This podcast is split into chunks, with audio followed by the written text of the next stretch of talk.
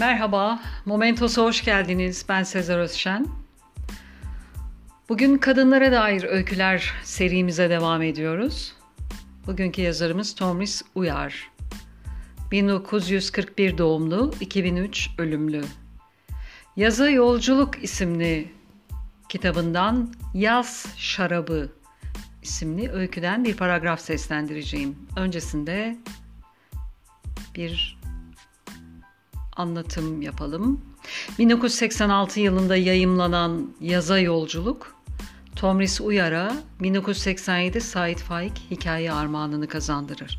Fethi Naci'ye göre Yaza Yolculuk'taki bütün öyküler, toplumsal çalkantıları bir hikayenin verebileceği ölçülerle verirler altını kalın kalın çizmeden, bağırmadan, abartmadan ve insanlarla, insanların özlemleriyle, yalnızlıklarıyla, acılarıyla, umutlarıyla, umutsuzluklarıyla.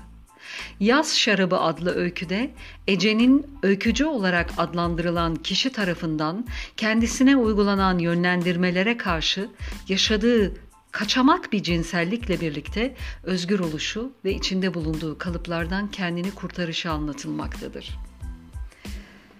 Şimdi paragrafı seslendiriyorum.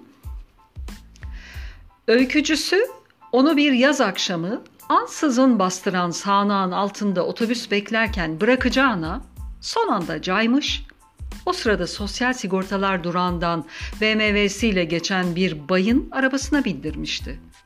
Yazarın dediğine göre Ece son anda yanı başındaki camın kepenginin indiğini sanmıştı. Son tümce buydu.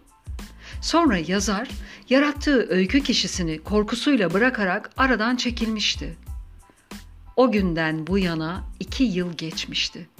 İki yıl boyunca Ece kendisine öykücüsünün taktığı adla yaşamış ve uslu bir öykü kişisinden bekleneceği gibi yazarının saptadığı çizginin dışına taşmamaya özen göstermişti. Vay! Gerçekten çok ilginçti. Böyle bir anlatım daha önce okudum mu hiç hatırlamıyorum. Sanmıyorum da. Çok ilgimi çekti. Evet, bu kitap kesinlikle edinilecek. Tek paragrafla yazarın verdiği his e, inanılmazdı. Sanki tepede birisi var ve kuklayı oynatıyor gibi bir his aldım. Neyse dinlediğiniz için teşekkürler efendim. Hoşça kalın. Momentos'ta kalın.